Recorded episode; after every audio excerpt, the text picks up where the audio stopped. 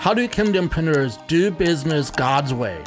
What does faith in business really look like? What strategies and mindsets are required to grow your business and fulfill your God given purpose? Those are the questions this podcast will answer. My name is Jeff Elder, and welcome to Business God's Way. Hello, everybody. Welcome back to another episode of the Business God's Way podcast. My name is Jeff Elder. I am your host. Thank you so much for taking time to tune in today. I want to talk about a topic today about blessings. And I want us to kind of take a couple steps back because I think sometimes when it comes to our business and when it comes to the question of is God really blessing my business because oftentimes we just may be in a place where maybe we just don't see things happening as fast as we think they should. Or maybe business has slowed down and you're starting to wonder where the next client is coming from. We all have our own idea of what blessings mean. And we all bring those differences to the table. And I want us to look at a passage of scripture today that reminds us what true blessings really are. And it is in this area of these true biblical blessings that we need to be focusing our time and our energy on because when we look at it, we are really blessed. You and I, as brothers and sisters, as children of God, we have been blessed. We have been blessed beyond measure. And so I want us to, to reframe this whole idea of what it means to be blessed. What does it mean to be blessed in business. And it's not what we think it is. And I want to read a passage from Ephesians chapter 1, verses 3 through 14. And I want to highlight eight blessings that this passage brings out that you and I have access to you're going to have access to these blessings, to these promises. So let's begin reading Ephesians chapter 1, verses 3 through 14. Blessed be the God and Father of our Lord Jesus Christ, who has blessed us in Christ with every spiritual blessing in the heavenly places, even as He chose us in Him before the foundation of the world, that we should be holy and blameless, blameless before Him. In love, He predestined us for adoption to Himself as sons through Jesus Christ, according to the purpose of His will to the praise of his glorious grace with which he has blessed us in the beloved. In him we have redemption through his blood, the forgiveness of our trespasses, according to the riches of his grace. Rich he lavished upon us in all wisdom and insight, making known to us the mystery of his will according to his purpose, which he set forth in Christ as a plan for the fullness of time to unite all things in him, things in heaven and things on earth.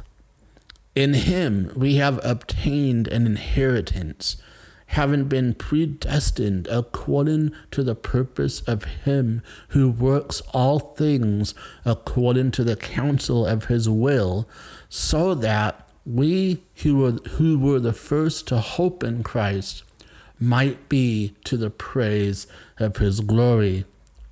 In him you also, when you heard the word of truth, the gospel of your salvation, and believed in him, you were sealed with the promised Holy Spirit, who is the guarantee of our inheritance until we acquire possession of it to the praise of his glory. My friends, I want us to hear. I want us to hear these blessings that we have so that we understand that we truly are blessed, even when it seems like blessings are not happening. That is a lie from the enemy. And what we have in this passage is we have eight things that have to do with this idea of spiritual blessing in the heavenly places. It says, Blessed uh, Christ, who has blessed us in Christ with every spiritual blessing in the heavenly places. I want us to stop and think about that. You and I, as children of God, we have been blessed with every spiritual blessing in the heavenly places. And this passage brings out some of those blessings, but I believe there are many, many more. But I want to focus in on eight, eight blessings that this passage brings out. Number one, we have the blessing of being chosen. You and I have been chosen by God. Before the foundation of the world was even formed, you and I have been chosen. And we have been chosen for the purpose of being holy and blameless before Him. He chose us to be holy, He chose us to be blameless. He chose us to be in a relationship with Him. That is a blessing. That is a blessing to be chosen of God, to be given a purpose. So, blessing number one is this idea of being chosen. Blessing number two, in verse 5, it says, He predestined us for adoption to Himself as sons and daughters. You and I have been adopted we have been brought into the family of God. We were strangers of God. We rebelled against God. And yet God chose to adopt you and I into his family, into a family that we do not deserve, right? but yet he loves us. And as we'll see later, he sent his son to die for us so that we can now be included into his family. We have been adopted. Not because of anything we did, not because we deserved it, but because he loved us. And because we are adopted children of the King, we have these blessings. We have access to the kingdom of God and all the resources that are provided because of it. That is a blessing as well. Our adoption into the family of God is a blessing the end of that verse, it says, He has blessed us in the beloved. Now, some, some translations will translate that as, He has accepted us in the beloved. You see, it is in Christ. It is because we are in Christ that He loves us. It is because we are in Christ that we are blessed. He accepts us for who we are, blemishes and all. We have been accepted because of Christ, because of the beloved. You and I are accepted. We are blameless. We have now the ability to be holy, to be blameless, because He has chosen us, He has adopted us, He has accepted us. And verse 7 this is the whole reason why adoption, acceptance, choosing can happen in the first place. In verse 7, it says, In him we have redemption. Redemption through his blood. The next blessing that we have, which is a spiritual blessing in the heavenly places, is redemption, salvation. You and I have been redeemed. We have been saved from our sin.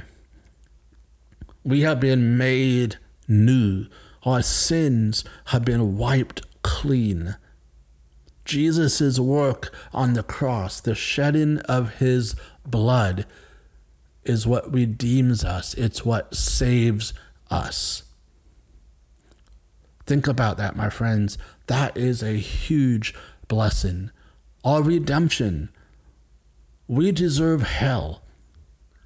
We deserve hell but yet, through his blood, through the sacrifice of Christ, he redeems us. The next blessing is forgiveness. Forgiveness. We have been forgiven. It is because of this forgiveness of our sins that redemption is possible. The shedding of the blood of Jesus is, is what covers our sins Christ on the cross for the forgiveness of our sins. Forgiveness, redemption, tremendous blessings, my friends, right? Another blessing that we have in, is in verse 9. It says, Making known to us the mystery of his will making known to us the mystery of his will. This is an amazing blessing, my friends. As children of God, the mystery of God has been revealed to us. You may be asking, well, what what is that mystery? What is that mystery? And Paul answers this question in verse 10. It says, as a plan for the fullness of time to unite all things in Him, things in heaven and things on earth. The mystery of God wanting to unite all things in Him and for His glory. That is the mystery that God has revealed to us. We know that there will be a time in the future where this will take place. The, in the fullness of time, everything will be united, everything will be renewed. That is his purpose, that is his plan. And he wants us to be an active participant in that plan, which is why it is a blessing that he reveals to us the mystery of his will, which is to unite all things to him for his glory. The next blessing that we have is in verse 11. In him we have obtained an inheritance.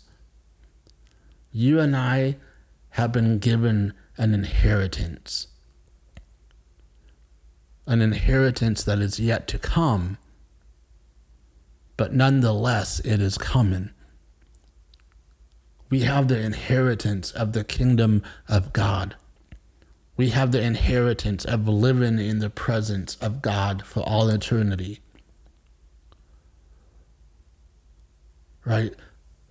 This this inheritance that belongs to his to his children.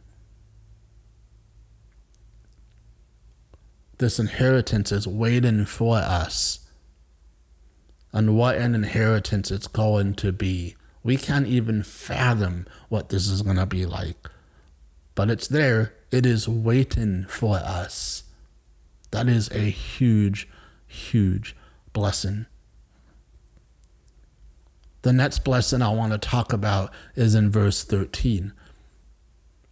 In him, you also, when you heard the word of truth, the gospel of your salvation, and believed in him, were sealed with the promised Holy Spirit, who is the guarantee of our inheritance until we acquire possession of it to the praise of his glory.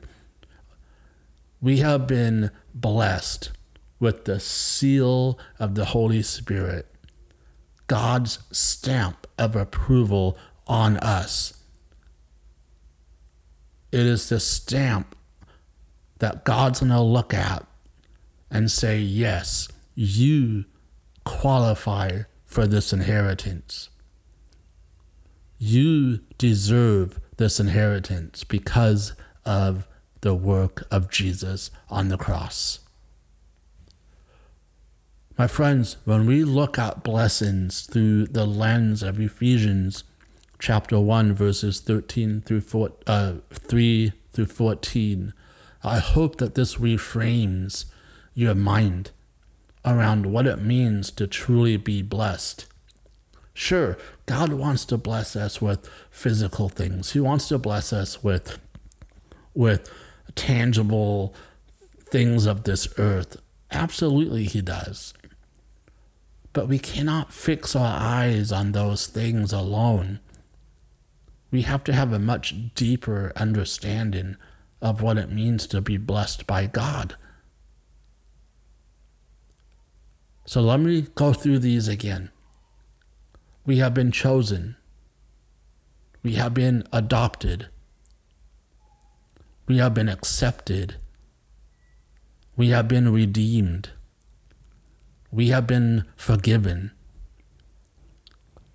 The mystery of God has been revealed to us that in the fullness of time He will unite all things back to Him.